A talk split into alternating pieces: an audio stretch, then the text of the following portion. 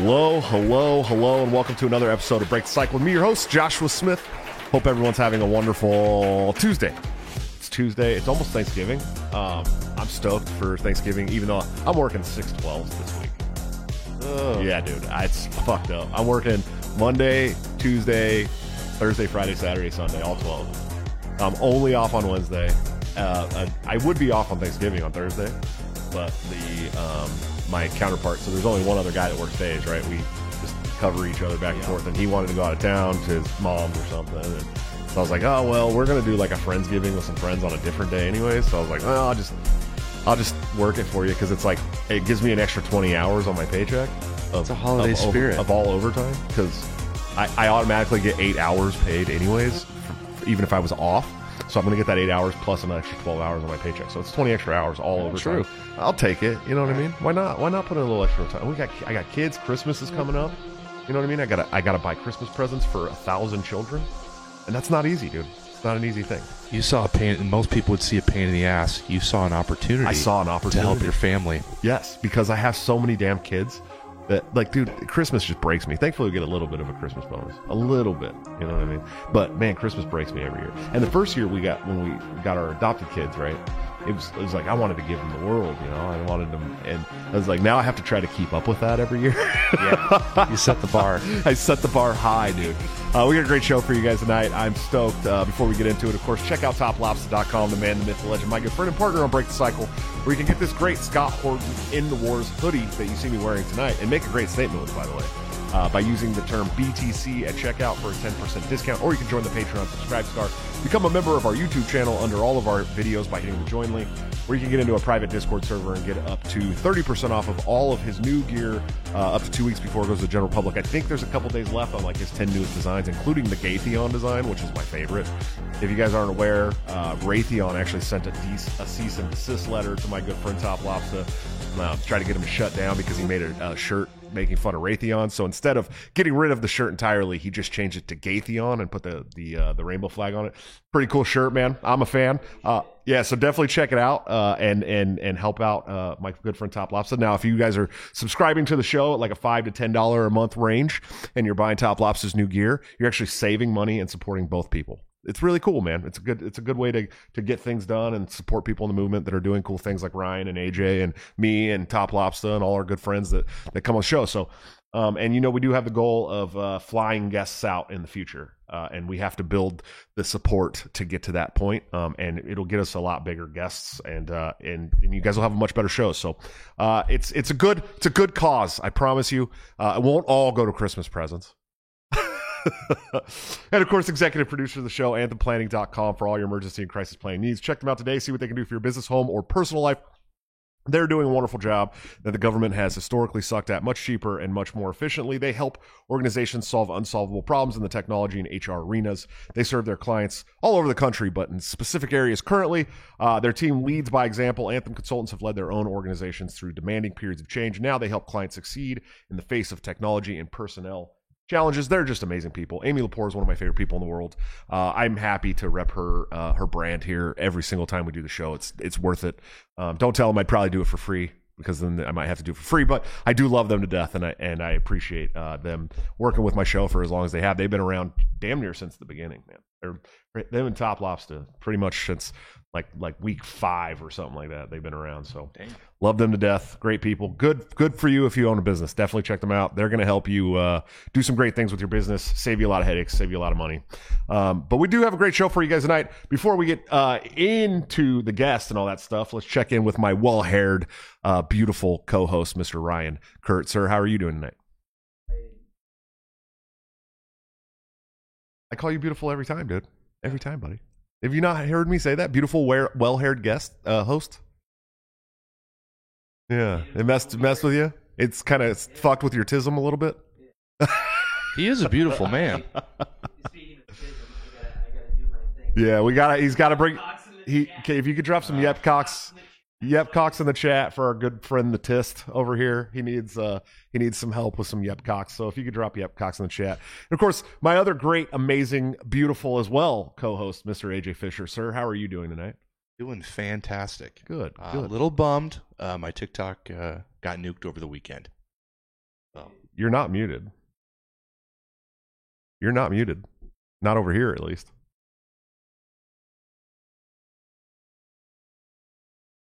Everybody in the chat can't hear Ryan. Uh, oh. that's not good. Are you not plugged in over here? You're plugged in over here. Let me see what's going on. HyperX, what are you doing? I just turned the monitor off. That's all. Sorry, guys. Test audio. Yeah, I'm not getting any audio from you either. I don't know what's going on here. Hold on. Let me see. Let me see. Where where are you plugged in at?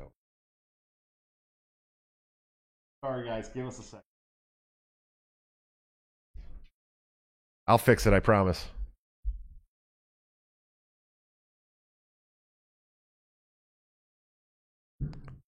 Yeah, I don't know what happened. We did we did lose your audio entirely though. Very strange. I've never seen that happen before. I don't know. Undo. Yeah, this is really weird. I've never seen this happen before, guys. I'm so sorry. Of course, I boomer it tonight. Oh, somehow I changed your device on here. That's why. Here we go. You should be good now. Give us some. Give us some time. Okay, can, there you go. can Now- everybody hear me now? Now we can. Now we can hear you, Let's get the official Good lord. now. yeah. Now. Now. Okay. We, okay. now that now that everybody can hear me, uh, give me some yup cocks in the chat. I wonder. I wonder if Dave can hear you now. Probably not.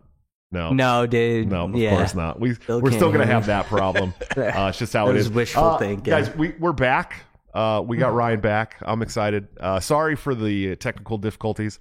That sucks. It's gonna be really funny on the audio portion of this though, when people are like, "What the hell is, is going on?" This quiet part here. Uh, guys, we have one of my favorite guests, one of my favorite people in the world. Uh, he is the Region 2 representative of the Libertarian National Committee, which means he oversees great states like Alabama, uh, Georgia, Tennessee, and Florida.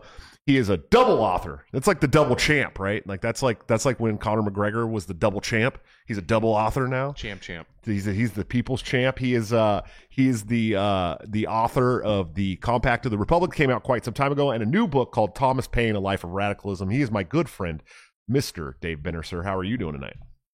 I'm great, man. Thanks for having me. I'm still cracking up over that cease and desist, desist letter. Actually, Dude, it was pretty fun. one of the greatest things that ever happened. I mean, how th- I don't think you could get better free marketing. I mean, if if if Raytheon would have just shut the fuck up and not said anything, he probably wouldn't have sold a million other shirts. But instead, he got to he got to ride out on that. You know what I mean? Like a fucking white knight with a horse and a sword, and he's like, "Yeah, bitch, I got a cease and desist from Raytheon." And so instead of taking the shirt down, we're just gonna call him Gaytheon, and we're gonna put the shirt out. And of of course, he sold them. You know what I mean? And why why wouldn't he? But you can get that shirt for thirty percent off if you go into the Discord right now. I'm pretty sure there's still code for that. Uh, Dave, man, how you been, man? Dude, I'm great. It's uh, going pretty well, man. Going into holiday season, just excited to get the book out and uh, everything going on in the party and movement and everything's great. So, Yeah, absolutely, dude. So so you got a new book out. Um, if if for people who haven't before, you can always go back and watch my show with Dave before, uh, where we talked about his first book and a bunch of other great stuff and the future of the Libertarian Party and why he's in the Libertarian Party and um and and you're also you've also written for Mises uh, a few times as well too, right? Yeah, I've contributed to Mises Institute, 10th Amendment Center, sometimes the Abbeville Institute, Intellectual Takeout, a few others, Lew Rockwell. So I've contributed to libertarian think tanks for almost a decade now. That's right. I, f- I forgot about also uh, the Tenth Amendment Center, which is way cooler. Hey, I love the Mises Institute, but but Tenth Amendment, dude, that's like I can't pick between those two, man. Those are the two best libertarian bastions. that's like I'm where the concerned. good people go. You know what I mean? Like my, when you have Mike Maharrey and Mike Boldin together at one place, you know that that place is just solid, dude. I mean, Now like, we're talking. it- Mike. uh, First of all, Mike, I- I consider Mike Boldin, Michael Boldin, one of my very best friends in the world, and we've only hung out probably a handful, maybe ten times ever. The guy is just incredible to be around. He pumps you. He literally gasses the homies like nobody else. Like he literally will gas you up to make you feel like like you're walking on clouds. I don't know how the guy does it. He just smiles at you and then be like, "Man, Josh, I miss you. How you been?" And you're just like, "Ah, dude, I just feel so good now." You know what I mean? So writing for him's got to feel pretty good. But why don't you tell us about the new book, man? What's it about? Why'd you write it? Uh, what do you hope to to accomplish with it? Yeah, so it's a biography on Thomas Paine, but it really centers upon his most radical ideals and his most radical principles. uh, namely his opposition to monarchy, which was the regime of his time. Don't get me wrong. Uh, his opposition to slavery, and um, his uh, advocacy for separation of church and state to a very radical extent for his time. So it goes through the entire course of his life, his most prominent writings. It has the most analysis that's ever been done on common sense, the rights of man, and the age of reason. His three most popular works and also gets into some really interesting personal things about Paine like for instance he narrowly escaped an early death seven times in very interesting fashion. He almost had a knack for avoiding the specter of death. So um, it's just an exciting you know research project that's finally hit its culmination. Uh, four plus years of effort in the making. Really excited to have the blurb and endorsements of Tom Woods, Jeff Deist, Kevin Gutzman, Brion McClanahan, and some other people that I really respect. So yeah, absolutely, man. And and uh, so would you would you say that Thomas Paine was kind of like our Rasputin? Is that he just couldn't die or what? in a way yeah i mean there's there's crazy situations you know from his first voyage to america where he almost contracted you know a serious fever and died he had to be bedridden several weeks afterward in philadelphia under the care of um, benjamin franklin's personal doctor to almost being executed in the french revolution he was also sentenced to death in absentia in England for seditious libel. It was considered completely illegal and against the common law to promote writings that called for the dissolution of the English monarchy, for instance. And then one of the most obscure is a rum induced neighbor almost shot him to death through the back window of his home in 1805. So Jeez. all sorts of weird situations that he got out of. He is our he is our our good old Rasputin. That's yes, many times over. That's pretty crazy, man. And you and so you so you said, listen, I I do study history uh, as much as a man with six kids can get around to studying history. Okay, um, and uh, I know you know I know I like to think that I know quite a bit about the founding. Um, I I like to really shove it in liberals' faces, especially when they start talking about nobody knows what they meant when they wrote the Constitution. That yeah. there's literally all kinds of papers that explain uh, why they wrote things into the Constitution that they can read that will tell you directly from the mouths of the people who who did this stuff. But one of the the the clapbacks I get quite frequently is, well, the founding fathers were were racist slave owners, especially if you bring up Thomas Jefferson or somebody like that. Um, now you're telling me that Thomas Paine was was anti-slavery and uh, and and wrote extensively about it, right? So so that that can't be totally true of all the founders, right? Absolutely. And, you know, there were several ardent abolitionists in Paine's time, but it was pretty radical. Like almost the entire founding generation would have had moral qualms with slavery, but very few, you know, really had a concrete thought about, you know, how, what's the most feasible route to put placing on it to on a path to extinction.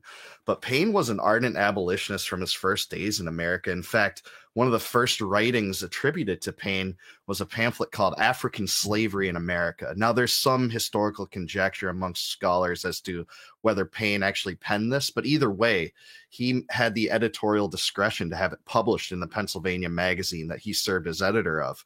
And it basically denounced slavery in no uncertain terms for the first time in published history in North America and called for an absolute end to the institution and an end to the foreign slave trade. And this this couldn't have been more radical back then. It would be like opposing democracy today, like we do.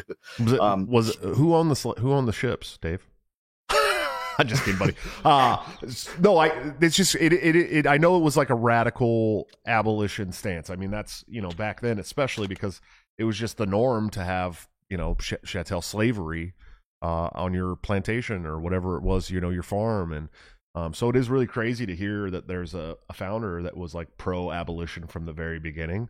Um, it, and also, or and also uh, anti democ or anti monarchy, which is is pretty wild uh, to to hear about, especially in this this day and age where we're we're constantly, especially libertarians, we're constantly arguing, well, what's better, democracy or monarchy, right? It's like seems to be the the constant hot topic issue and hot button issue, um, and and and in some instances, I think that you know having a benevolent monarch would be better than letting you know these fucking retards vote.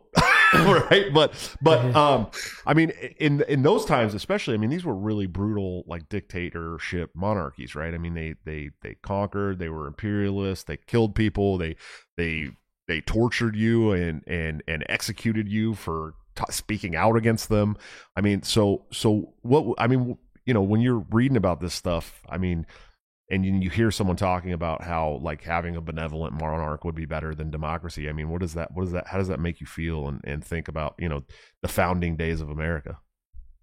Well, I'll, I'll take exception. I think in Paine's time, actually, divi- the divine right of kings was kind of a, a dead kind of theory in terms of English monarchy. Since the Glorious Revolution of 1688, the monarch had kind of been much more subdued um, since then. And actually, you know, the monarch didn't practice that much authoritarian control over kind of the colonies compared to like for instance the president of the united states or the federal government does over us today but still you're right. I mean prior to the stuarts especially in the 17th century of england um, you know absolute monarchy was the the way of the world. The monarch could you know unilaterally call for war um, it, they they could make their own treaties they could levy taxes um, the the the king was essentially the word of God in so many ways, and at one point was kind of the head of the English church. So right. he was so interwoven into all the fabric of society. And one thing just about the slavery earlier, um, and Paine's opposition to it, I wanted to add to it is that in Philadelphia, the slave trade was rampant. Um, Paine actually played a substantive role indirectly in influencing the 1780 Manumission Act of Pennsylvania that set a date whereupon all slaves born after that date would be free, and that that was completely radical, and that influenced several other states to do the same during that course. And Paine, throughout his life, um, consistently erred on the side of abolition, even when the French got into a scuffle with the Haitians in the Haitian Revolution. It was a successful slave uprising. Paine, the Francophile, actually sided with the slaves saying that this was a natural response to their bondage. So just an added thing there too. That's wild, man. I uh, first of all, I don't understand why they don't have Dave teaching real American history uh, at at college level. We need more people like Dave who are willing to talk about that kind of stuff instead of, you know, I know Dave wouldn't go out of his way to just paint America has always been the good guys.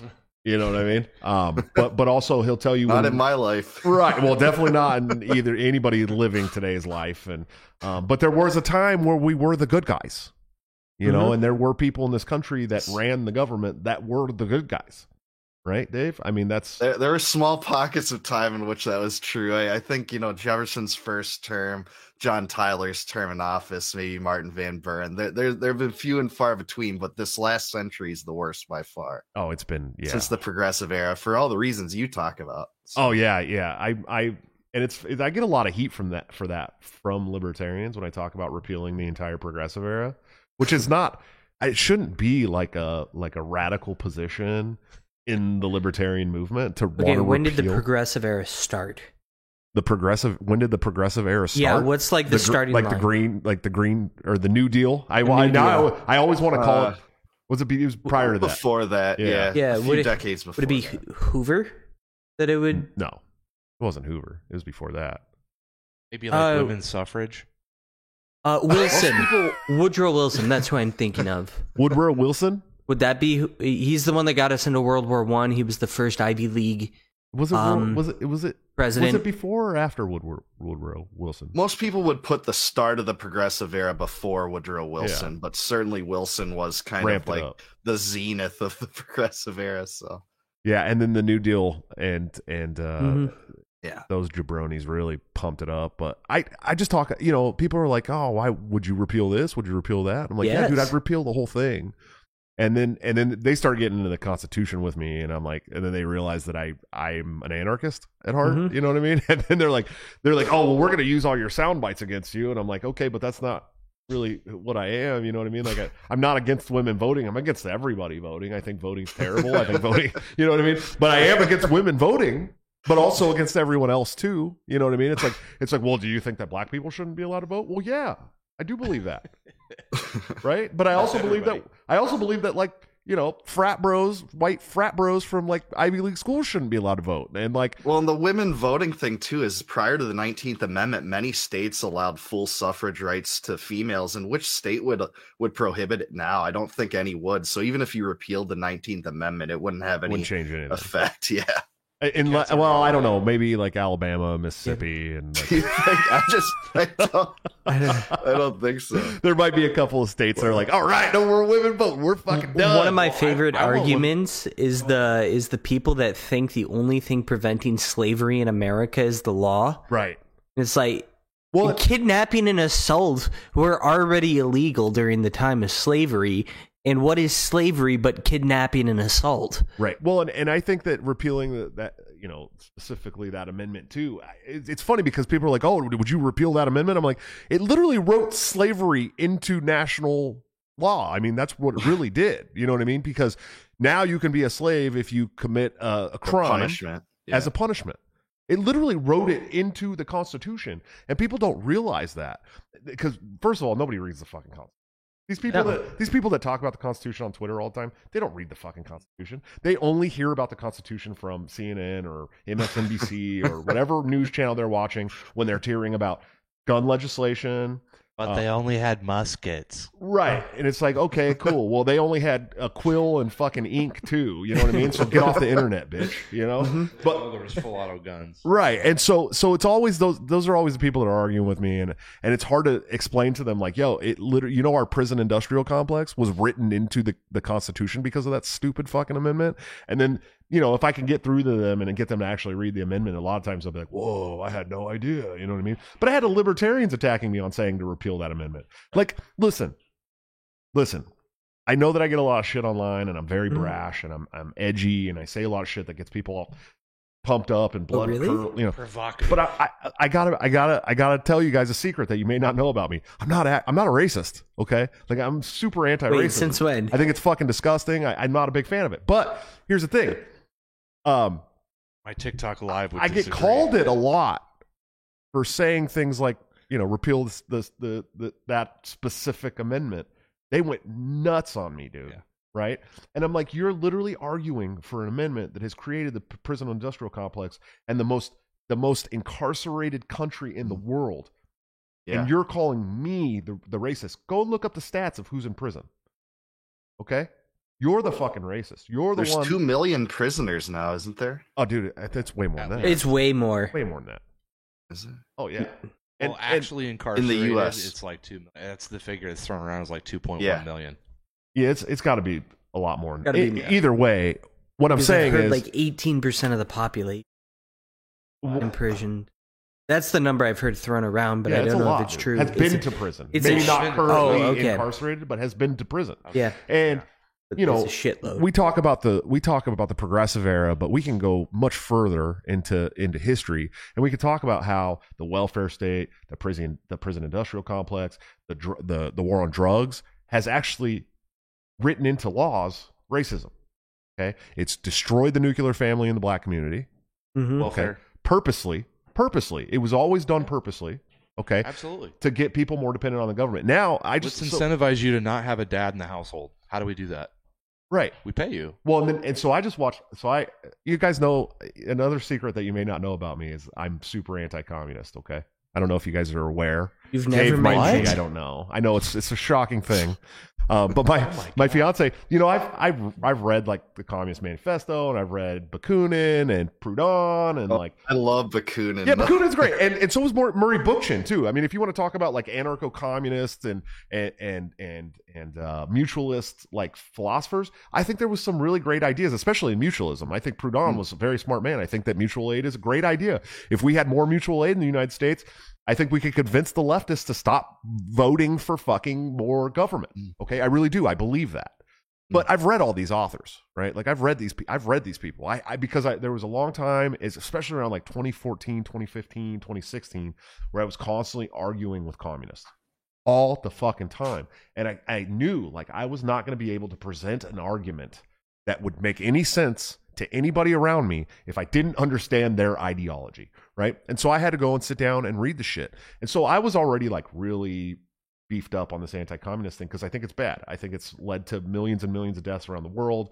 I think that it's always hidden in some other agenda to try and push this communist. Um, you know, it's, it's cultural Marxism, it, and and you can say whatever the fuck you want. They literally talked about that at the Frankfurt School. Uh, the Fabian Society literally talked about cu- cultural Marxism and how they had to get themselves into these cultural positions to push a communist agenda. Okay, but then last night I watched a movie and it was really fucking cheesy. It's a documentary called Agenda: The Grinding Down of America. I don't know if you've ever seen it. Uh, it was made by um, uh, state rep from Idaho. Uh, and it was cheesy, but man, they were talking about all this stuff, and it like brought it brought back these feelings where it's like, yo, everything that we're watching right now, we've been warned about. Everything that we're watching in America right now, today, we've been warned about for fucking decades, dude.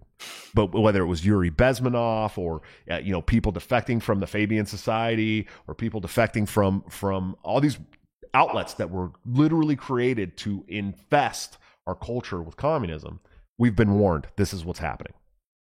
And and if you bring it up, people are still like going to call you a racist and say all these bad things about you. But you have to fucking be able to put your head down and fight through that because we need to wake people up. You know what I mean? We have to wake people up. What's what was the Uh, appeal when you were arguing with communists? What was the appeal? What what did communism appeal to in people that uh, that adopted that ideology? Well, what did you well listen, Lenin Lenin said it very specifically. Okay, there's communists that are evil.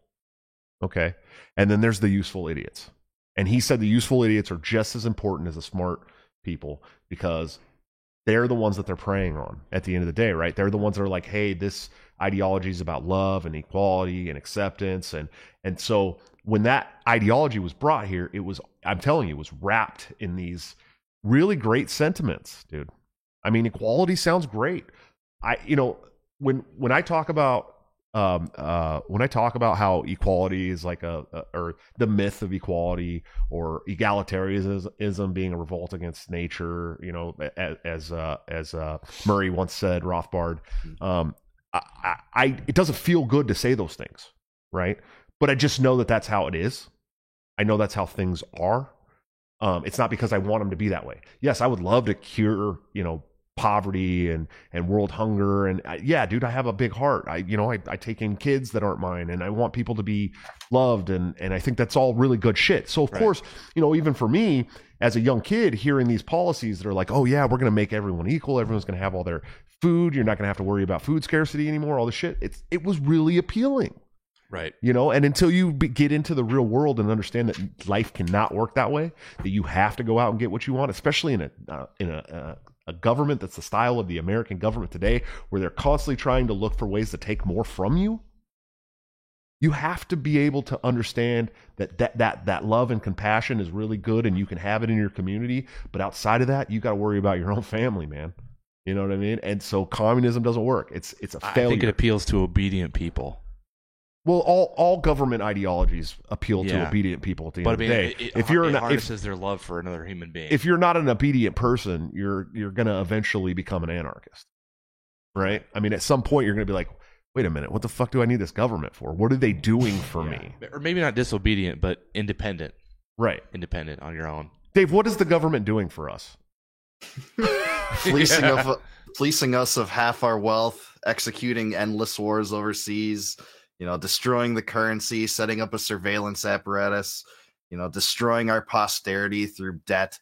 What is it not doing that's, you know, to our detriment? It's it's fucking horrendous, dude. I don't know how anybody. I just don't understand. It's got to be like super obedient people or something. Because I don't understand how anybody can look at the U.S. government today and think to themselves, "Yes, we need more of this."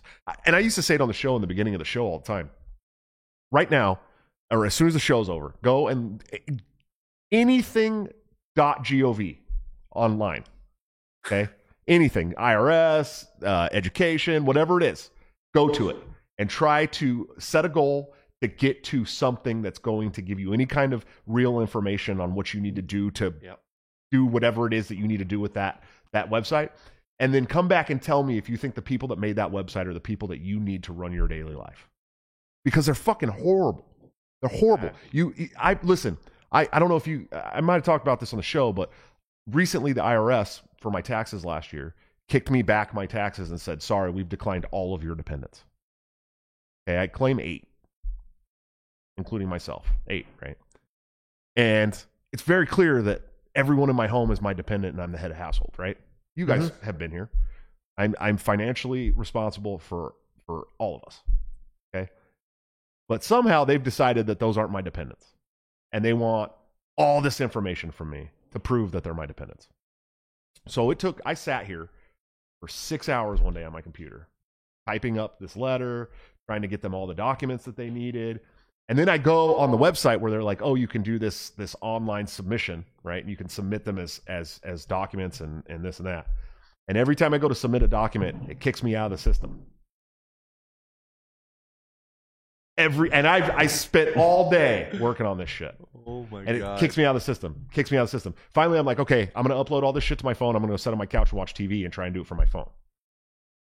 It took 20 minutes for each individual picture to download onto that system.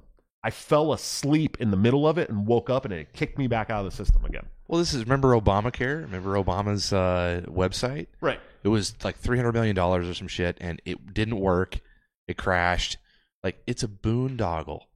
Every time they spend tax dollars to do something, it's a boondoggle. Right. Are those the people that It's you want almost like to it's on purpose. Are those the I- people that you want? individually give me the same amount of time and I could develop a, a better website. Are these the people that you want to run private, your health private industry, private sector? It's done in twenty four hours. It's cheap, efficient. Here you go. Here's your options. Uh, That that scale of website wouldn't be 24 hours. It would be nine months and a whole team of people. oh no, that's but what the government. in Took. The government took nine months. It was. Yeah, it was nine months. months for the government, Yeah, and they had endless money and endless, uh, endless people. I might have said and- three hundred million. it was like thirty but- million. I think it was thirty million dollars for a website, bro. They're holy cow. You're gonna have a Yeah, like I, I could get a team of three or four people together and do it for I don't know yeah, correct. what two hundred thousand. Yeah, I don't know. Well, unfortunately, it was a guy that sent pallets of money to our enemies and just landed and said, "Here you Dave, go." you're a, you're a big Bitcoin guy. I'm a pretty big Bitcoin guy. I'm not a, uh, you know a total total Bitcoin lackey, but I'm a definite believer, man. I've gotten a lot more into it over the last year. I'll tell you that. You got any, you got any thoughts about uh, fat fat crypto bro FTX and and that shit? I mean, I, I just tweeted today on the national account. If you think that was a scam, wait until you find out about the IRS. So, no shit. I mean- That's a good. That is a good tweet, dude. I didn't. Even I think I about that. saw that actually. I think I might have seen that. That's that. a good tweet. I didn't even Yeah. think about that. That's true. It- it- I mean, they Tax- they, they don't it's a hold a fucking candle to the scam that the, the IRS Yeah. has run on us. and don't get me wrong. I mean, that's a that's what you know. Saifedean Ammous calls a shit coin. It was totally administered for the sole purpose of fleecing people of their money. It's Right. not a decentralized currency with no administrators that's saleable over space and time, scalable and based on a finite supply like Bitcoin is. All the attractive qualities that we love about it. Right. Okay, What's up, Ryan? Do we think the FTX sex tape is real? Yes. I don't think it is at this point. He has a sex tape with the two. I don't. I think they, I think the the the word on the street is is that there's a sex tape of the house. Oh dear. I, I don't think it's real. How much do you have to pay to not see it? Well, the other day I was lo- I heard a bunch about this and I was like, I want to see if this is real. I couldn't find it anywhere. God. And yeah, of course the he wants to one see. Do the you one remember the last- picture that yeah, was and Ryan, like, that's a two. the Ryan bring this up Ryan the last show. episode on the last Yeah. episode he said she was a five. You said five. yeah. She said he was a okay. sol- The most a common five. picture of her is like a three probably, Ryan, Uh, but- the day- Ryan. but the there are other after you pictures where she's a five, where she doesn't have super bag like his fault. with the sex baggy eyes that. and The whatnot. day after you said that on it was Anthony Cumia's show. They talked about the exactly the same thing, and so yeah, one of their producers said she was a seven, and they argued. They all said She's she got was like two. that I gotta stop saying the quiet, cute word. nerdiness about her that, like from from a distance, view. you You guys are making me use the Lord's name in vain right now, and I was baptized on Sunday. Okay. Oh my god! You know, yeah. I, for you guys that don't know, I, I I professed my love for Jesus this weekend and with my son. So it was pretty. that was a hell of a post. Yeah, it was nice, dude. I really I really enjoyed. Oh, I really enjoyed it. it. Felt good. I felt I felt like uh you know like I, when I came out of the the the tub that I was like you know all right this is a new start. It's a new lease on life. Yeah. I can I can change things about myself and and try to be more righteous. So I enjoy that. I think it's a good I think it's a good thing. Mhm. Um, and I love my church too because my church I, I don't go to an Orthodox church yet. Uh, um, because I don't think my kids will like our Orthodox Church very much.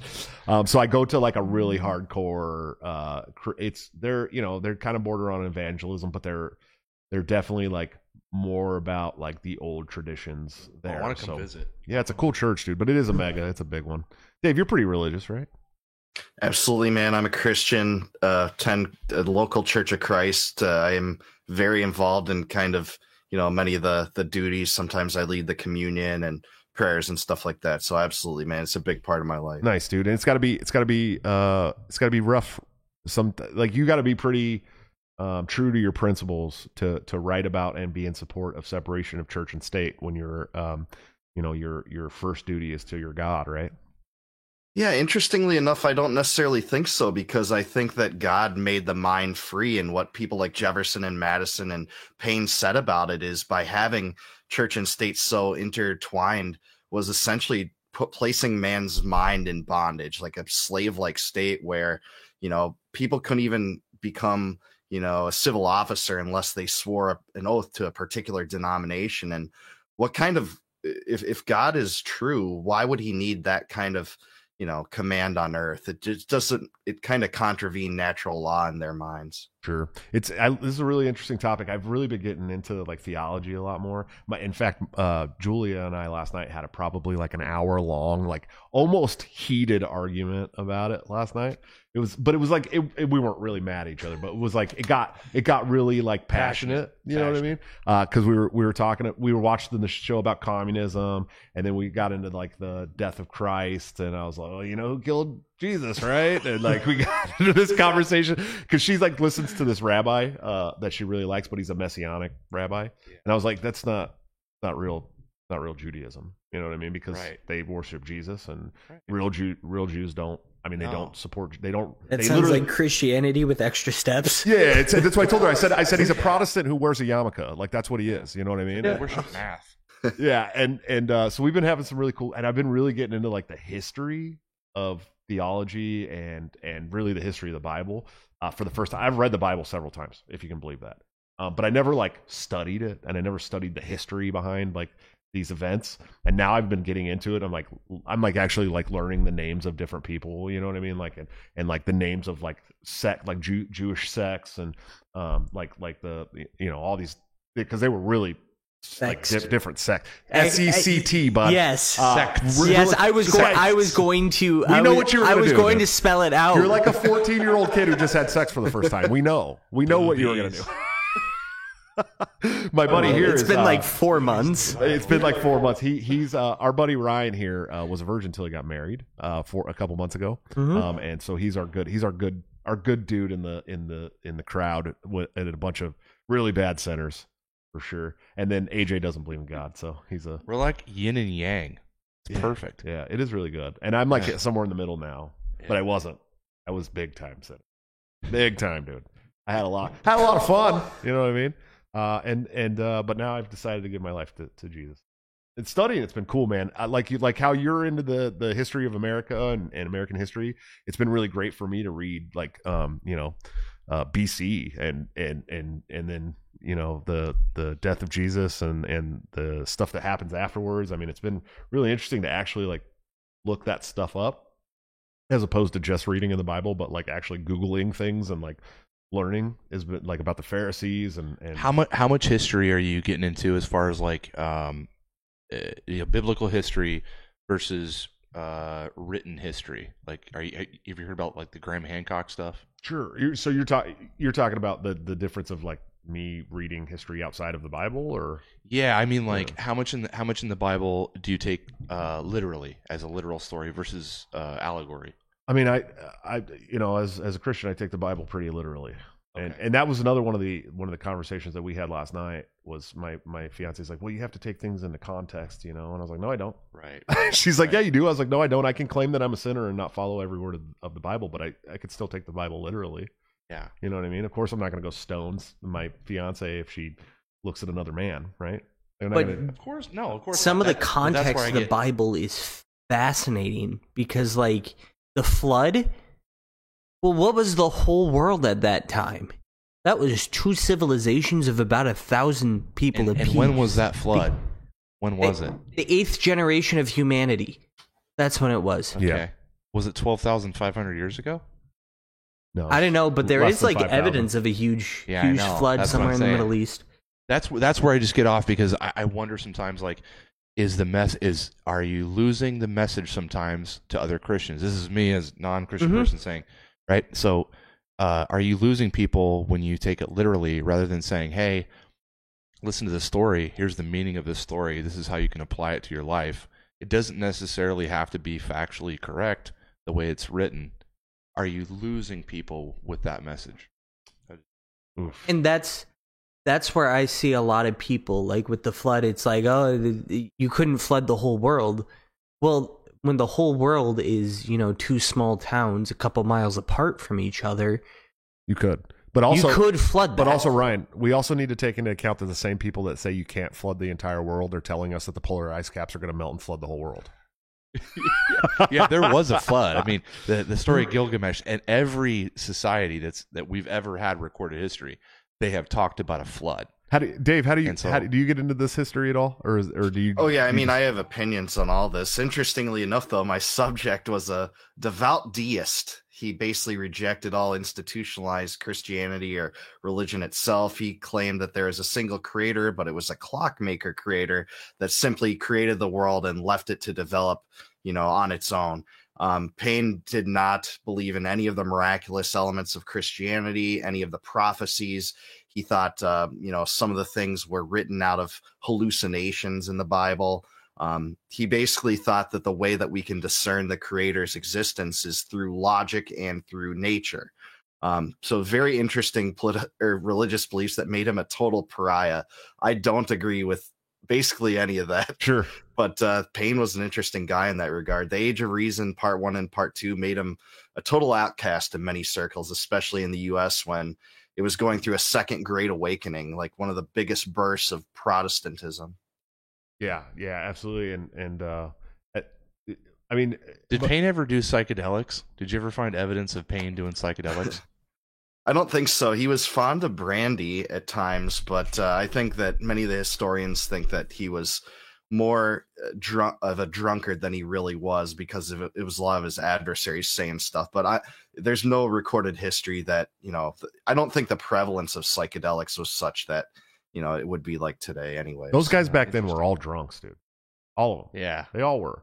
It, it, it's funny when when I went and visited Philadelphia and we went and saw the what's the name of the building where they actually signed the Declaration. Independence Hall. Yeah, Independence Hall. We went we went in and, and checked it out, and I was in my head. I'm thinking, dude, this was literally there was like it was like me and you and like like four other dudes, five other dudes, and then like a group of other dudes, and they were all hammered, and they're like, "Yeah, fuck the monarchy. We're gonna, we're gonna, we're gonna. This is gonna be our independent, like freedom state. We're gonna sign this shit. And this is what's gonna say. Like, I bet, I bet those dudes were just having a, you know, having a. Well, they time. never saw the success.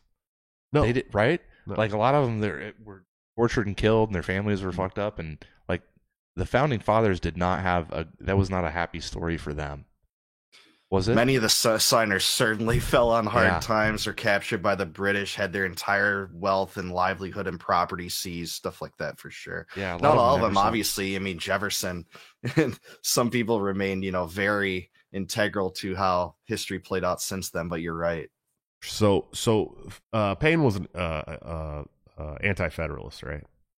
Well, it's interesting you asked that. So Paine kind of went through a transformation during part of his life. So he wasn't in the United States when um, ratification was a hot button issue. He had already gone to Europe at that point, but he tended to agree with the Federalists at that time on many major things and was very good, close friends with George Washington at that time. Sure. But as as things happened, he started to believe that the Federalists had completely betrayed the constitutional system and the Americans, especially through the Jay Treaty, which he really thought was a slap in the face of the Frenchmen. He thought should be due repayment because of their assistance that they gave to the Americans during the Revolution. And he said, "Hey, this is a fledgling Republican country. Why can't we be in the an alliance with the U.S.?" Well, uh, Washington, Hamilton, Jay, and the Federalists wanted to kind of link the U.S. more closely to Britain, and that uh, that was not to Paine's satisfaction. He also decried the Alien and Sedition Acts, which basically criminalized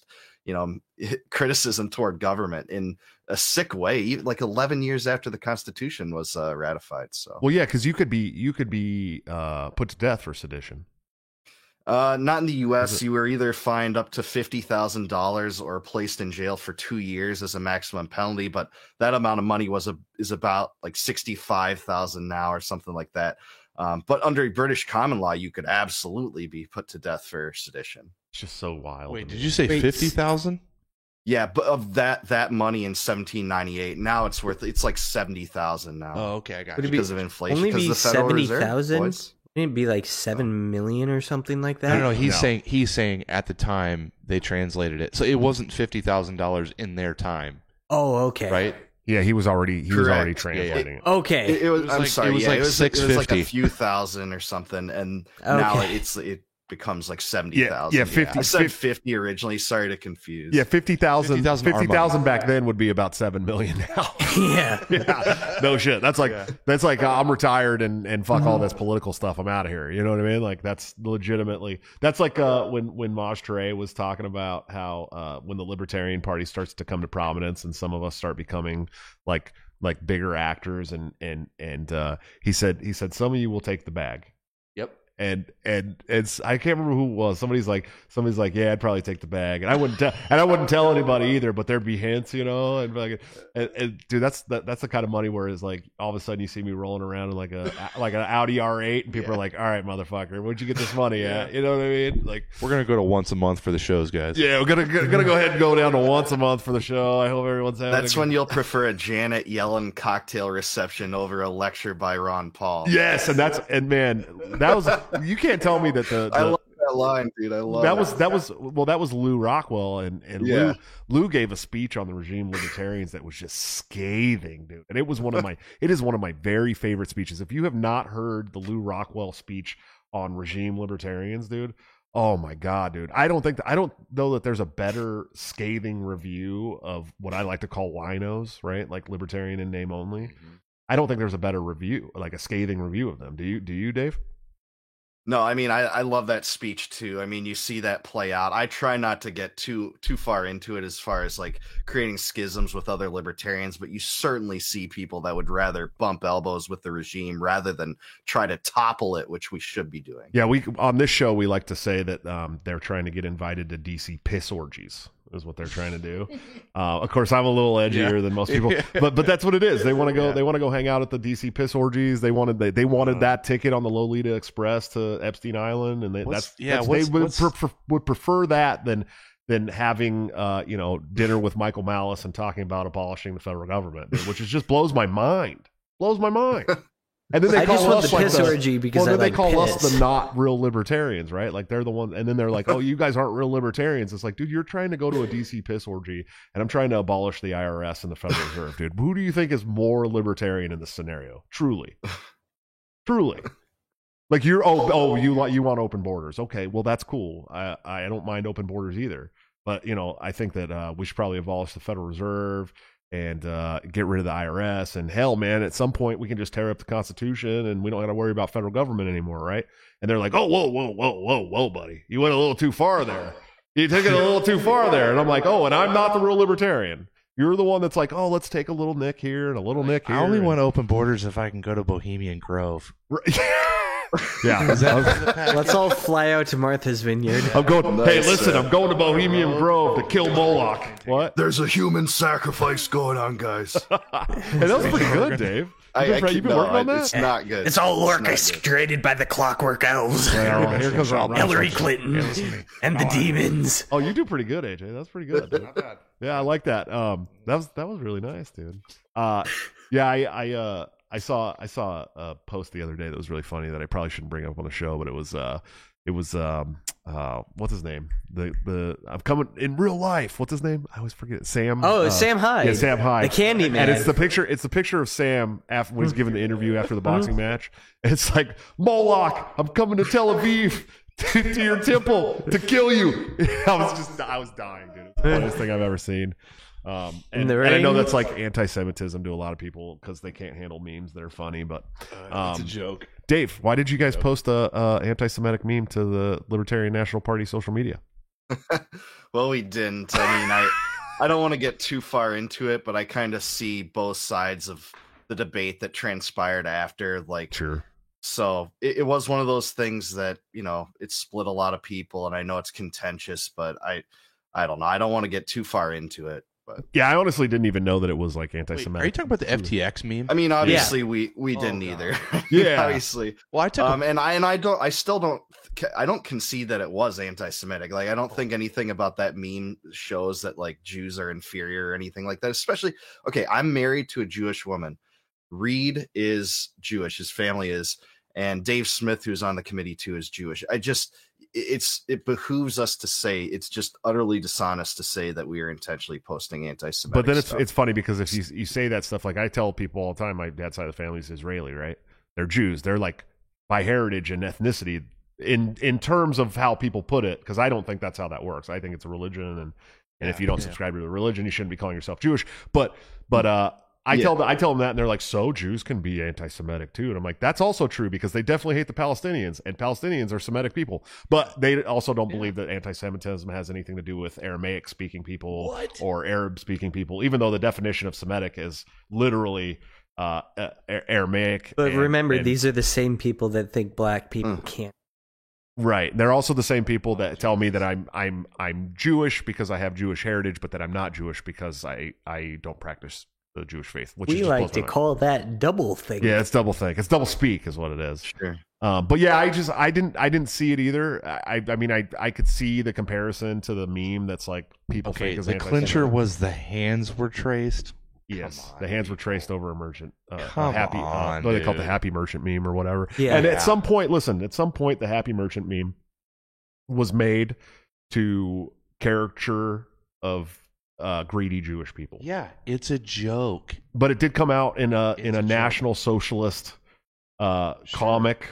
Like, so Hmm. I understand why people. I hadn't that. seen it prior to that day, so a Right. lot of this kind of was new info. It was over your head. Me. It was over your head, Yeah. and it was over most people's head. If they hadn't have brought it up, either. If they hadn't have brought it up, no one would have even fucking known. But I don't think to. most people. I mean, that was one of the the most well performing tweets we'd ever made. I don't think the vast majority of people had any clue. It was people very familiar with you know this niche anti-Semitic meme. You know, many of our haters, believe it or not, well, are yeah, very because they, they familiar spend with their this they spend their entire Correct. life, Mhm. uh, you know, accusing people of racism and anti-Semitic. It's like the the Nietzsche meme or uh, Nietzsche saying, right? Like, uh, be careful when you stare into the the abyss because at some point the abyss will stare back. Mm. That's I I called John Hudak from the Fakertarians out on that three years ago.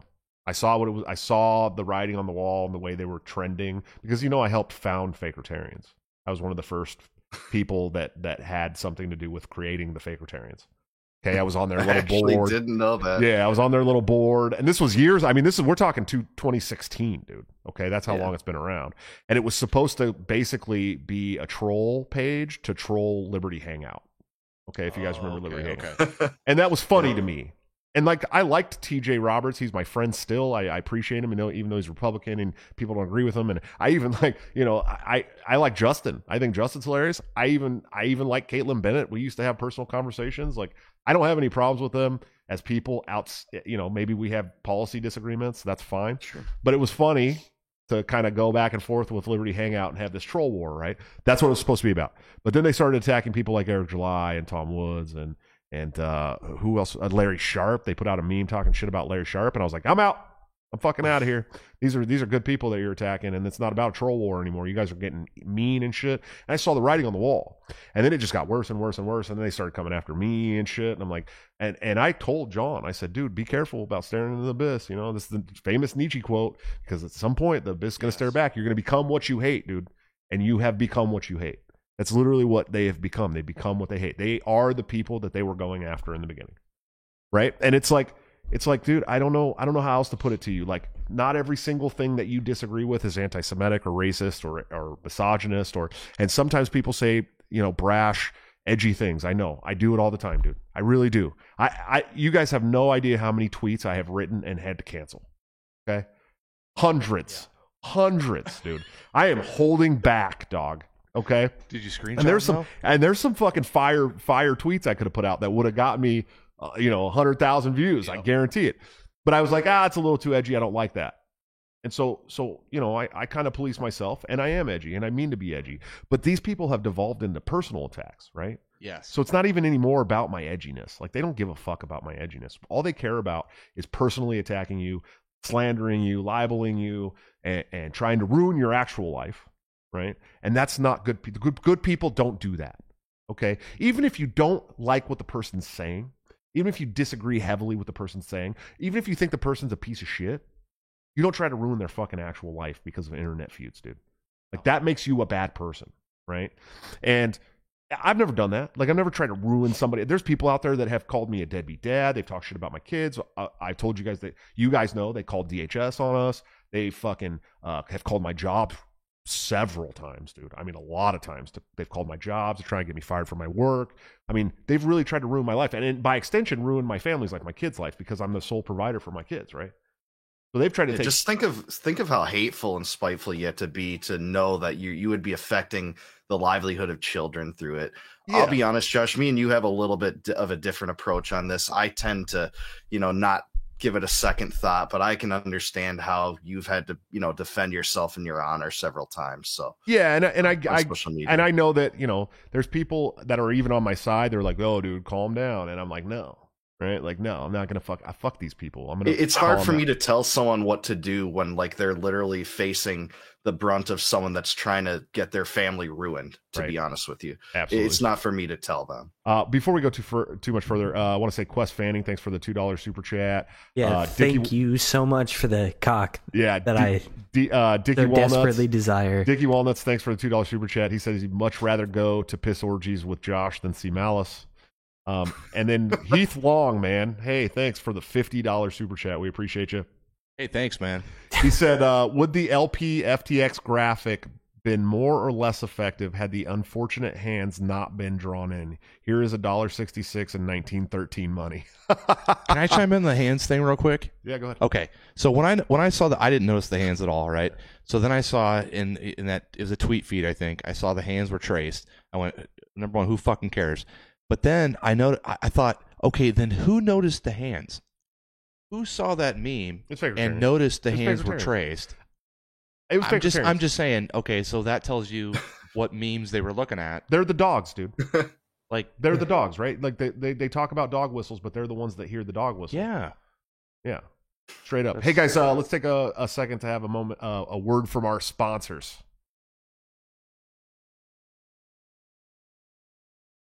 Josh is boomering it again. Yeah, I am. The tree of liberty must be watered from time to time with the blood of tyrants. The official spirit of 1776. Smooth, flavorful, Merlot. For any revolution, tyrants are losing their heads over this wine. Enjoy the taste of freedom.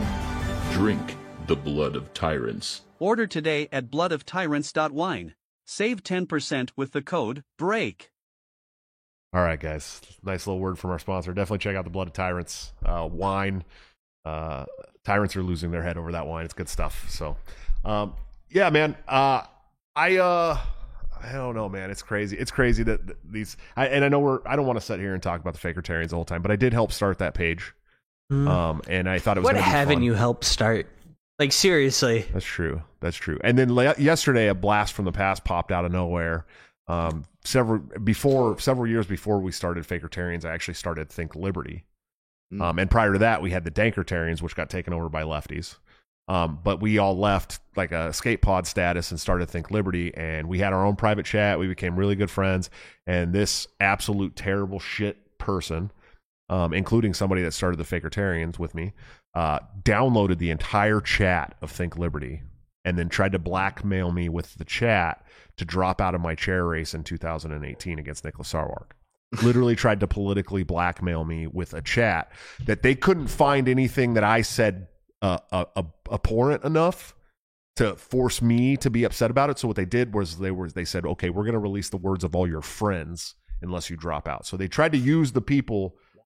They tried to use the people that I cared about to hurt me enough to get me to drop out, but I didn't. I didn't drop out. I stayed in, and um, I had a long conversation with those people because they you know, if you've ever been in a, a an online chat, some shit gets thrown around in there, and it's you know jokes and fucking playing around. And it's not public, and it's supposed to stay that way. And um and so it did it did hurt my some of my friends. You know what I mean? And it really kind of made the Liberty fall apart. Um, and that was the beginning of this shit. Okay, it's way worse now. way worse. I mean, back then it, it didn't affect my real life at all. Now it affects my real life on a, like a daily basis, dude. So these people are fucking terrible. You're garbage. you're a restrained dude. oh, you have no idea, dude. Dude, somebody on TikTok said you better take off your girlfriend's name from your Instagram profile because she might get bothered. And I wanted to murder people. Yeah, Yeah. So Yeah, that that was one of my primary concerns about starting to go public, no. not anonymous, with some some of my more controversial takes is that people would like bother my family or start like calling up my job or yeah, shit like that. Well, that's I would I would never like if I'm somebody online a, a digital you know uh, interaction. I would never in a million years think to try and dock someone and you know get them fired or fuck up their relationship or something. Like I, I don't know where that comes from, but I don't know. I'm it's just, a communist you school know. of thought. I mean, really, at the end Is of the it? day, it's communist tactics, right? Like that's that was part of when they came over here and started having their little fucking meetings. They're like, Yeah. okay, this is what we need to do. We need to call people racists and bigots, and and we need to in, infiltrate their culture, and we need to tear it apart and tear apart the nuclear the family and tear apart Christianity because they know that, you know, if if you have a strong Christian faith, you're not buying what the communists are selling. You know what I mean? And they know that. If you have a strong family that's self sufficient and self supportive and doesn't need the government or a strong man to come in and do something, you're not buying what the communists are selling. Right. And that's that's what they know that. So it's all part of that. It's all part of getting people dependent on the government, uh, breaking up the nuclear family, breaking up Christianity, breaking breaking all these things up so that they can get what they want, which is full control. So that's all. It all it all goes into and and Saul Alinsky literally outlined this shit in Rules for Radicals, right? I mean, he Mhm. laid it all out for everybody. It's like, like- a precursor to cancel culture, then basically. It's cancel like- culture is all about shutting people up so that Yeah. they can so that they can fucking yeah. I mean, it's it's uh it's literally that's what it is. It's it's them. Yeah, even Heath said it's the Saul Alinsky tactics. He just yeah, it's exactly what it is, dude. It's it's it's subversion at the highest level, dude, and and into every single facet of of our culture. You know what I mean? And that's it. Doesn't it? It goes further than just our families and and Christian or religions and I mean it's everything. It's your job. It's it's it's your police institutions. It's your government Medical institutions. It's your medical institutions. It's your. I mean, if you if I say the term cultural Marxism and you automatically call me a racist or a bigot or say you're a Nazi, like I I I discredit everything you have to say because if you're such a fucking idiot that you don't understand the term cultural Marxism, fine, you're an ignorant idiot that doesn't understand cultural Marxism. But 90% of the time, when I say the term cultural Marxism to somebody and they start calling me a Nazi, I immediately know that they're a communist. Yeah. I immediately know that they're trying to subvert everybody who's watching the conversation into believing that I'm a Nazi because I'm calling them out on exactly what the fuck they're doing. They're in, they're infiltrating our media. They're infiltrating our movies. They're infiltrating fucking everything. And it's communist calling themselves progressives, calling themselves bleeding heart liberals. That's not what they are. They're fucking socialists, which is a stepping stone to communism. That's all it is. Okay. So I don't want to fucking hear anybody telling me that when I say cultural Marxism that I'm a Nazi or I'm a liar because it's literally in their fucking texts. Okay, it's they they talked about it in their little fucking group meetings, dude. The DSA talks about it at their conventions. It's what it is. They're trying to subvert our entire culture to win their fucking control, and that's it. That's what it is. I know I'm getting a little Alex Jonesy here. I'm gonna start going off Oklahoma. Well, there's a there's a phenomenal episode of Timcast where no, no, sorry. There's no phenomenal episode. no, no, no, no. This, no, this is this is the best episode of Timcast. He has on a survivor of the Cultural Revolution in Maoist China, and I, uh, she, Yeah, we've she, she lived through all of that. I don't. That's probably right. I don't remember her name. I don't remember Uh, her The North either. Korean chick? No, no, No, no, no. was a She different girl. Chinese lived through the cultural cultural you hear how he revolution. said that? He said she Chinese. That was racist, dude. You don't have to make fun of him, bro. Oh, she.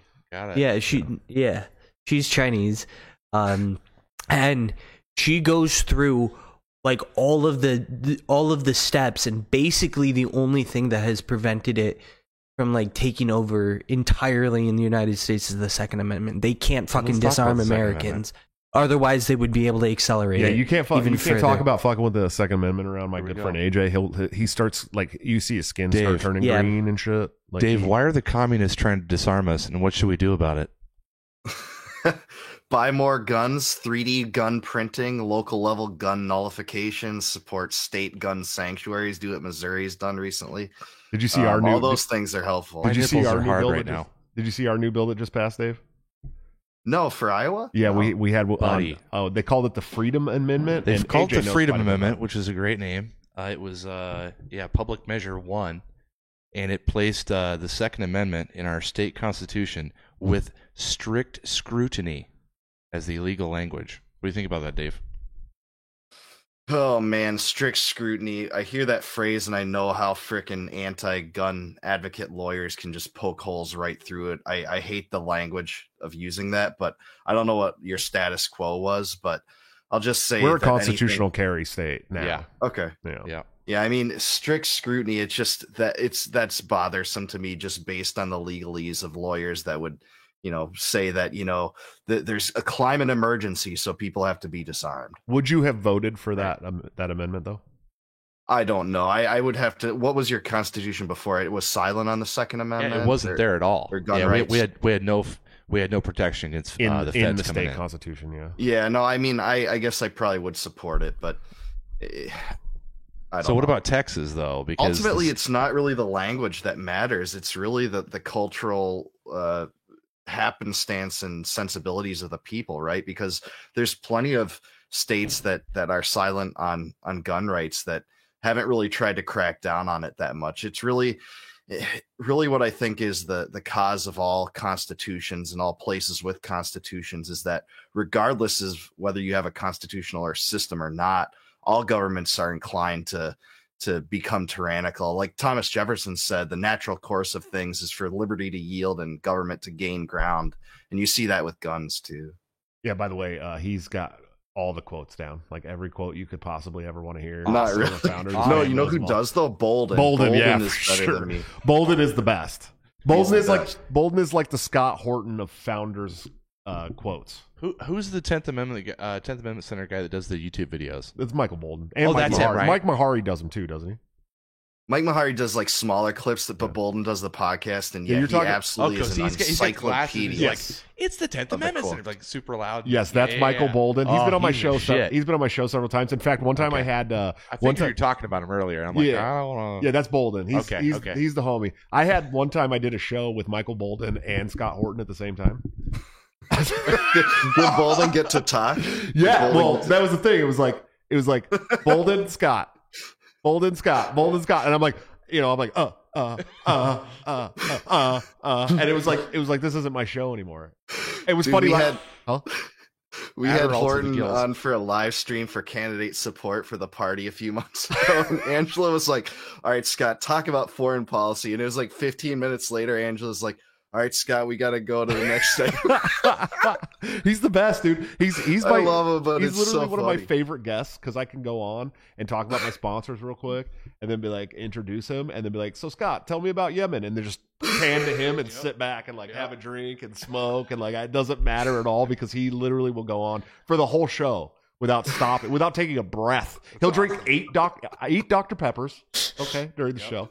He'll drink eight Dr Peppers and just go on and on and on about Yemen and Somalia and and he, he- one one of the shows that I had because I've had him on three or four times, but one of the shows I had him on, uh, I had him on to talk about um, Waco, and like Oh, yeah. and he knows a ton about about war overseas, especially in the Middle East. I mean, Yeah. he, it's definitely his specialty. Yes. But the man knows more about uh, the CIA and the FBI and their domestic terrorism than anybody I know. And he went off on Waco, and my God, dude, it was like it was just so beautiful. Like, cause he just, I mean, he just knew every single facet, and he even argued with me on a few things that I was wrong about about Waco. Really? Yeah, dude. Because I had done a show. My one of my first shows was like on the anniversary of Waco, I think it was one or two episode one. It was two. uh, your first show. I remember it, and man, you know who would make a good guest that I think you could get? David Thibodeau. Yeah, that'd be a good. is- that'd be a good one. He's I a think he's a Waco could get sur- him, man. survivor. He's yeah. so interesting, but you know a lot about Waco too, Josh. So Yeah, I, and I've I've put a lot of study into it um, recently in the last couple of years. I didn't know a lot about it growing up. I was under the impression that David Koresh was this terrible A fucking shitbag. psych, yeah. right. like- Did- So did you hear they started the hay bales on fire? what?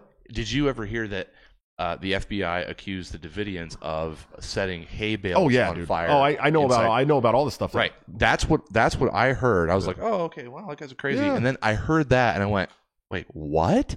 There was like women and kids. Well, in you got to remember Like, this happened. You got to remember this happened when I was I was a little. We you were even a little kid when this happened. Yeah, I was younger. Yeah, I was a I'm trying little. I was a What, little kid. what year this was it again? 1993, 94? I always fuck that Yeah, up. I want to say I was in middle school. I wasn't 93, I born think. yet. I don't know. Let's look it up. But I there's a I fucked up. YouTuber by the name of I think it's 93. Yeah, 93. But I always fuck this Wendigo, I think it is, that does a fantastic video on uh, Waco. It's like an hour and a half. It's essentially a documentary. There was a there was a shitty Netflix doesn't one. sugarcoat anything, and uh, Did you guys Top like Lobster series? actually is trying to do his merch. I- yeah, I so the, didn't- the series was off, I thought right? it, was wasn't factually yeah, correct. The siege was on February 28th of 1993, so it, it probably start it started in 1992 and Yeah. went into 1993 Yeah. uh, because this was going on for a long time. Um, of course, they you know they were legally buying and selling firearms Yeah. in Texas, um, and that was the excuse for them to be. You yeah, know, they, they were arming up for an. Uh, they thought there'd be like a Walking Dead apocalypse. Well, they weren't even really on. arming up. They were Well, they were legal. They were yeah. I mean, Yeah, they were they were armed. little- they they were, were armed a armed, little but bit. they were also legal.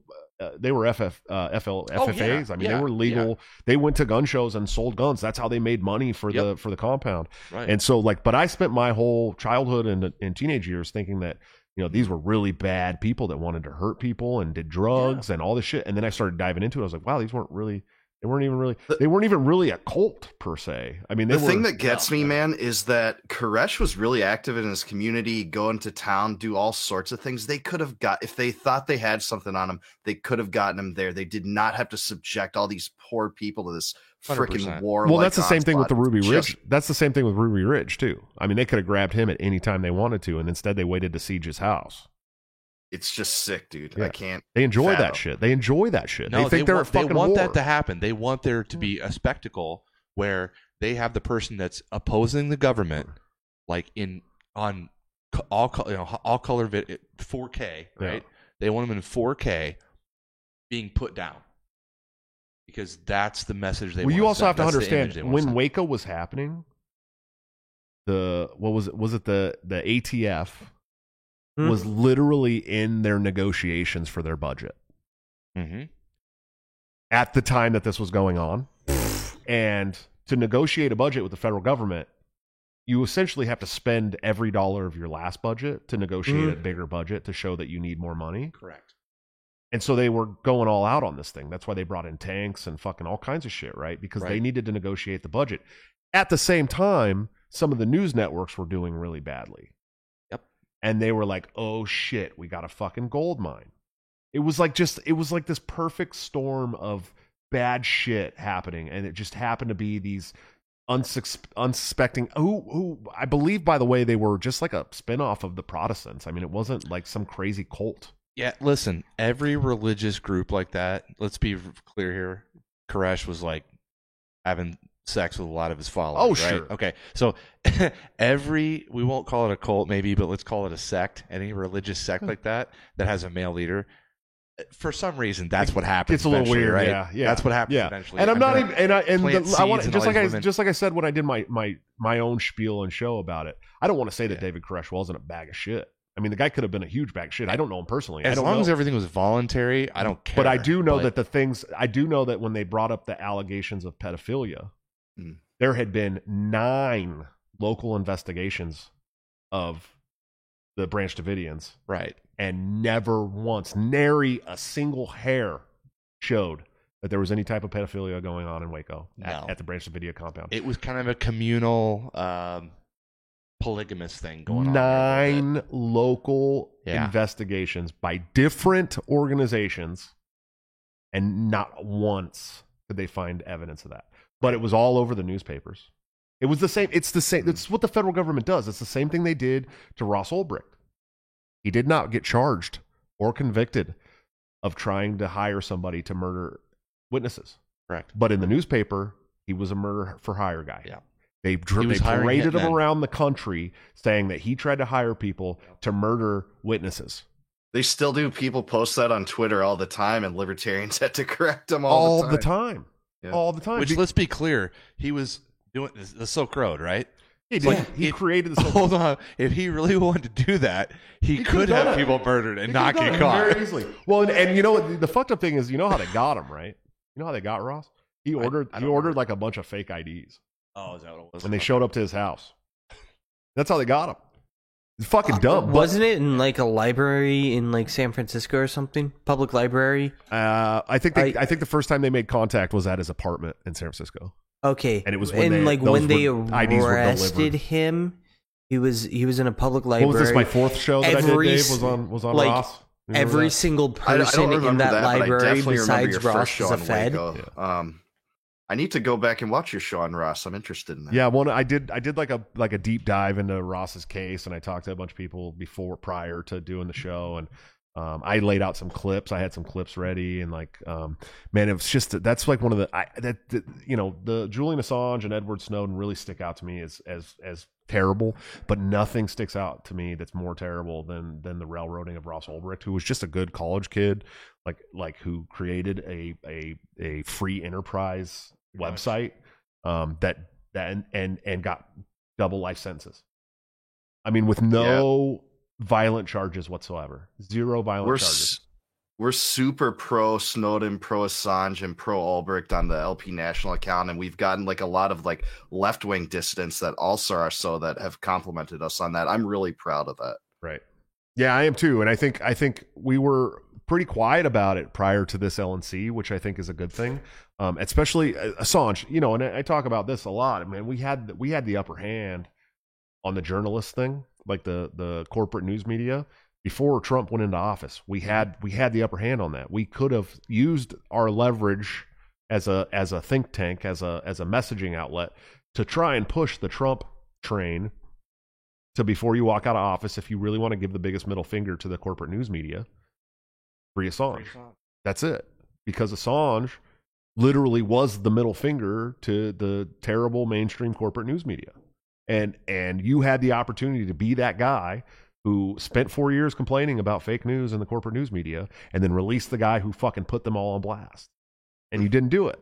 And and and that you're a fucking coward pussy for that. You know what I mean? In my opinion and uh, but also but also the the Ross Ulbricht thing. He talked so much about free enterprise and reducing regulations and this and that, but he didn't say a fucking word about Ross Ulbricht. Uh, he talked about you know not not government spying on on on citizens, and he didn't do shit about Snowden. I mean, it the guy Well, was all fucking hot air. Yeah, it was a tough position for him. I mean, I'm not making excuses for him. You're absolutely right. But on his campaign, he basically said Snowden should hang. So, Right. I mean, we already knew he had disdain toward whistleblowers, I think, going into his term. Yeah, absolutely, man. We're uh, we're getting to the end of this thing. Uh, Dave, where can people buy your book at, bro? Yeah, man. Thanks for asking. So my site, davidbenner.square.site. Um, go there. You can buy my book uh, on Paine, both hardcover and paperback, as well as my previous book. There are personalization options if you fill in the little uh, field on the form. I'd love to give these to you. They make great uh, Christmas presents for yourself and your family. Um, please buy them. I'd love to hear what people think of it. Shoot me a, a message, DMs on Twitter, dbenner83, like you see on the screen. And just I really appreciate anyone that has any feedback about the book or picks it up. So Yeah, absolutely, dude. You know, I'm a big fan of yours. I'll definitely be reading the book. Uh, man, I, I'm, you know, you know, you already know. I don't know. I don't need to sit here and gloat on you, dude. You're one of my favorite people in the world. Uh, Likewise, I, brother. consider you a great friend. Uh, we've heard each other snore several times. You know what I mean? So, uh, and uh, and this time when we go to wherever the hell we're going for an LNC meeting, you better be my roommate. Uh, okay. yeah, hey, ma- I, I can't wait. You know, they put it on the same weekend as Tennessee's annual convention, which oh, I'm so Oh, so sad about that. But I'm st- I'm gonna try to make it. We'll see what happens. But if so, for sure. Yeah, I think it looks it looks to me like a lot of people are going to be pushing for New Mexico. I'm going to be pushing for Alabama, dude. I saw that. Hey, man, that that'd be good for me. But uh, it's my fiduciary duty to my region to try to get it in my region. Alabama's that. So hey, I cheer for We've you. Said never, ever, ever had an LNC meeting in in Alabama, I saw that. yeah. and Mobile, Mobile, Alabama is actually pretty fucking cool. I'll trust you. It's it's like as far away as you can get for me, but hey, maybe it's a great place. I enjoy it. Um, No, I. I've actually been to Alabama several times. I have a really good friend that lives in Huntsville. Oh, Um, yeah. and I also, I also, uh, several years ago when I was, you know, trying to juice people up to vote for me for chair in 2018, I put together a ballot access fundraiser for the Alabama State Party uh, with Laura Lane, who was the chair at the time, Hmm. um, and got like Adam Kokesh and some other people to come out and speak. And we raised, I did like a fun, I did a uh, an auction and all this stuff, and it, um, it was in Mobile, but I flew into Huntsville with my buddy, and we drove up down down to to it's a Mobile. hike. I had fun, man. It was a good time. I I don't. I like Alabama too, man, a lot actually. It's a cool place, dude. nice. It, it doesn't get as it doesn't get the the the gas that it deserves, dude. Does it have a waffle stop? Everywhere in the South's got a waffle, House house. every dude. quarter. Yeah, dude. Everywhere in the South's got a Perfect. Waffle House, bro. Mhm. You have to Everywhere. understand that everywhere, like Texas and then East in the South, has has a Waffle House. okay, okay. Yeah. It's We- ubiquitous. Yeah, It's all over, and e- and even some, so, there are some that even go a little north from there, but Yeah, not I think very Ohio has quite a few now, actually. Yeah, Ohio has some Waffle Houses, of course, but uh, I think that I don't think there's anywhere that has. I've never seen a place that has more Waffle Houses than Georgia, though. The waffle houses are dude. migrating north. They're fucking everywhere in Georgia, dude. Literally, like every five seconds, you're like, there goes another Waffle House. Holy shit, there goes another Waffle. Holy shit, Tennessee had a lot too.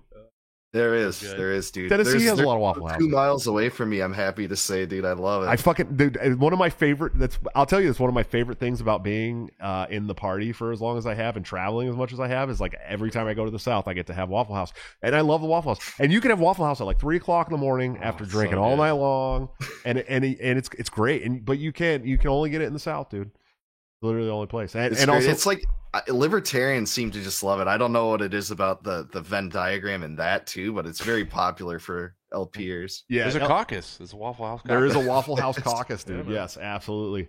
Well, Dave, I'm, I'm a big fan. I appreciate you, man. Hey, you want to do the uh, the after hour show with us for a couple minutes? If you can hang on, I'll get this oh, thing dude, closed I would lo- I would love it, man. Love it.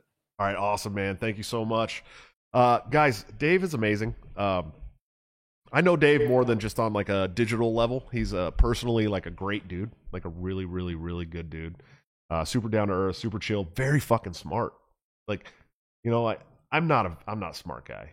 I think everybody watching the show knows I'm not like a smart guy. You know what I mean? Like I'm not I'm not like super intelligent. I, mean, just this is the I'm passionate. I'd- I'm like stupid and passionate. You know what I mean? Like That's that's watching Ryan's face right now. Yeah, I mean this is this is the first time I've met Dave. Clearly, clearly a smart guy. After just, you were gonna say clearly smarter than me, were you? That's okay. uh, I that's not a high bar. You're you're an asshole. yes, I am. I'm only Thank you I'm for allowed to call myself stupid. Okay. Um, no, he, he, Dave is Dave is just amazing. Um, I love him to death. Very very smart. Um, and uh, and you should support him. You should go check out his book. Uh, both of them. Buy them both. Buy them both for Christmas. Oh, Gas gas the homie up, man. He he's out here putting in four years of research on four years of research on Thomas Paine to put together a book for you to read so that you can digest this stuff. Go pick it up. Pay for it. I'm gonna read it. You should. Sounds good. You should buy it. I'm not to let you read my copy, okay? No, you gotta I'm buy buying my own. You got to buy your own. Yep. Get it personalized. Get that so when he's a famous author, like a big famous author, you have the personalized version. You know what I mean? It's really really important. Can I buy it with Bitcoin? I think you can. Cool. Let- Let's bring Dave back for a second. Dave, can you buy it with Bitcoin? Um, if you want to do that, I'm totally open to it. Just shoot me a DM on Twitter or on Facebook, but I can't facilitate it on my site. But I'd love to. I'm I'm a big fan of Bitcoin. Okay. Yeah, Cool. Could I get you, a Dave. yep cock somewhere in the book? Bitcoin's super cheap right now. Yeah. Thank thank you, Dave. so you can you can if you hit up personally hit up uh, Dave uh, on in the DMs. You can get it for Bitcoin. I I don't I I would have been shocked if he said he, he wouldn't sell his book for Bitcoin. I would have been very shocked. Um, I I would sell I, literally anything you guys want to buy from me. I'll sell you uh, for Bitcoin. Too. I I think that Bitcoin is the only investment at this point. Stack sats. It's not an investment. It's it's uh it is an investment, but it's an investment into your future. I think you know what I mean. It's uh at this point, the way that that our money is trending, our fiat dollars are trending, man, it's it's all the all the writing is on the wall. It's going away. You know what I, I mean? believe it. So Convincing my 74 year old dad to do. Uh, yeah, about that. yeah. Uh, guys, before we go, definitely check out Peace Hawk Coffee. Uh, my good friend Will Hobson is putting together this really awesome vision where he is uh, going to be selling amazing coffee from places like Yemen and others, um, micro batch roasted coffee online, and he's going to be donating at least a dollar minimum of every bag sold uh, to foreign aid organizations that help war-torn countries such as Yemen and Somalia, Syria, etc. All the things that um, we are against and helping those people who have been affected by those terrible uh, imperialistic war uh, policies. Check them out. Um, supporting stateside peace activists like myself and of course my friend Will. Um, and let me let me get to the. I'm still trying to put together like I want to put together like a really good video uh, for this for Will. Um, but if you guys just go over to peacehawk.coffee, that's P E A C E H A W K dot coffee. Uh, you'll get onto a mailing list for the soft launch that is coming soon. Um, I don't know a better way to buy your coffee.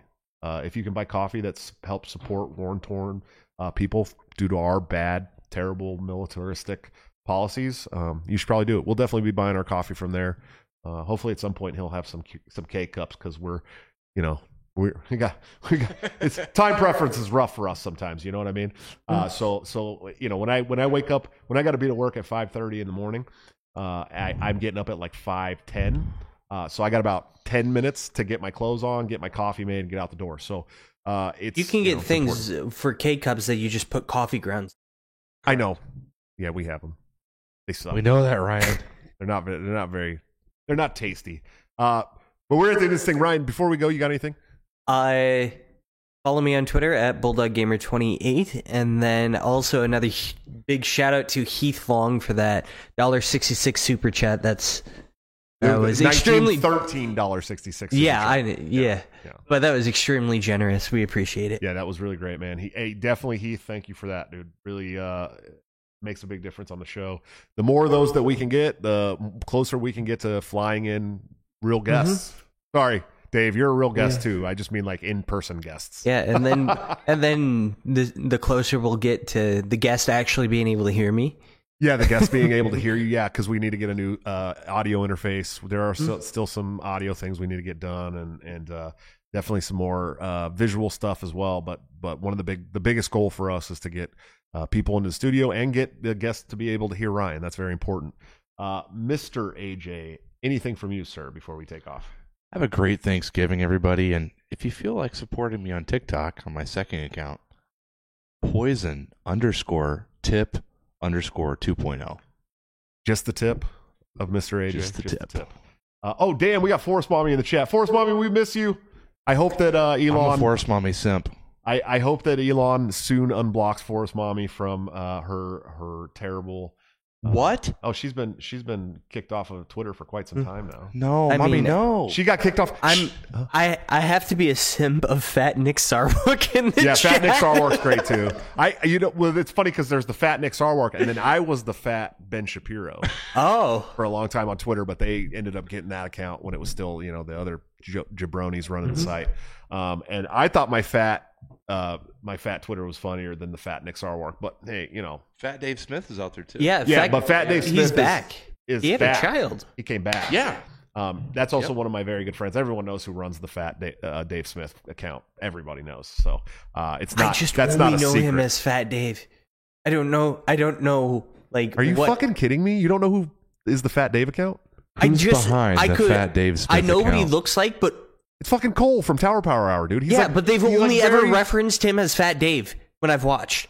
Oh, They've only ever said he's Fat Dave. well, you know, he got he got into some trouble with his like job and stuff because of because of Tower Power Hour. So oh it shit! makes sense that they be a little, they try to walk it back a little bit, but Interesting. Yeah, yeah.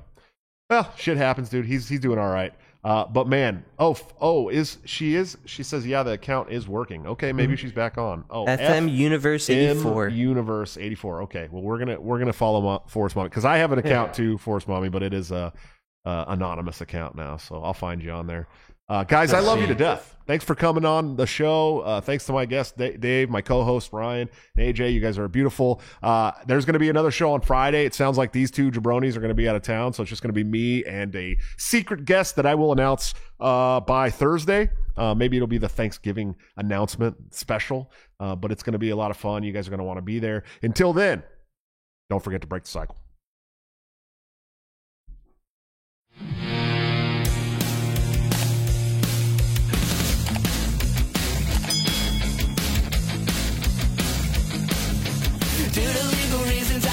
To explain. The lyrics of my last song may seem to contain a violent call to action in the verse and refrain, but I just it in Minecraft. The helicopter part was in reference to GTA 5 and the things you do. So any violence you commit, I am not an excuse because I just it in Minecraft. Is my friend and he's constantly cold. Accusations of incitement getting totally old. Make your own choices, yeah, you have control because I just it in Minecraft. Obviously, I would never advocate force unless there's due process and a trial, of course. And if you're convicted, we will make you a corpse in Minecraft, just in Minecraft. Nothing I mean, you know it. No product dinners cause COVID. Holy shit, I think I'm a poet.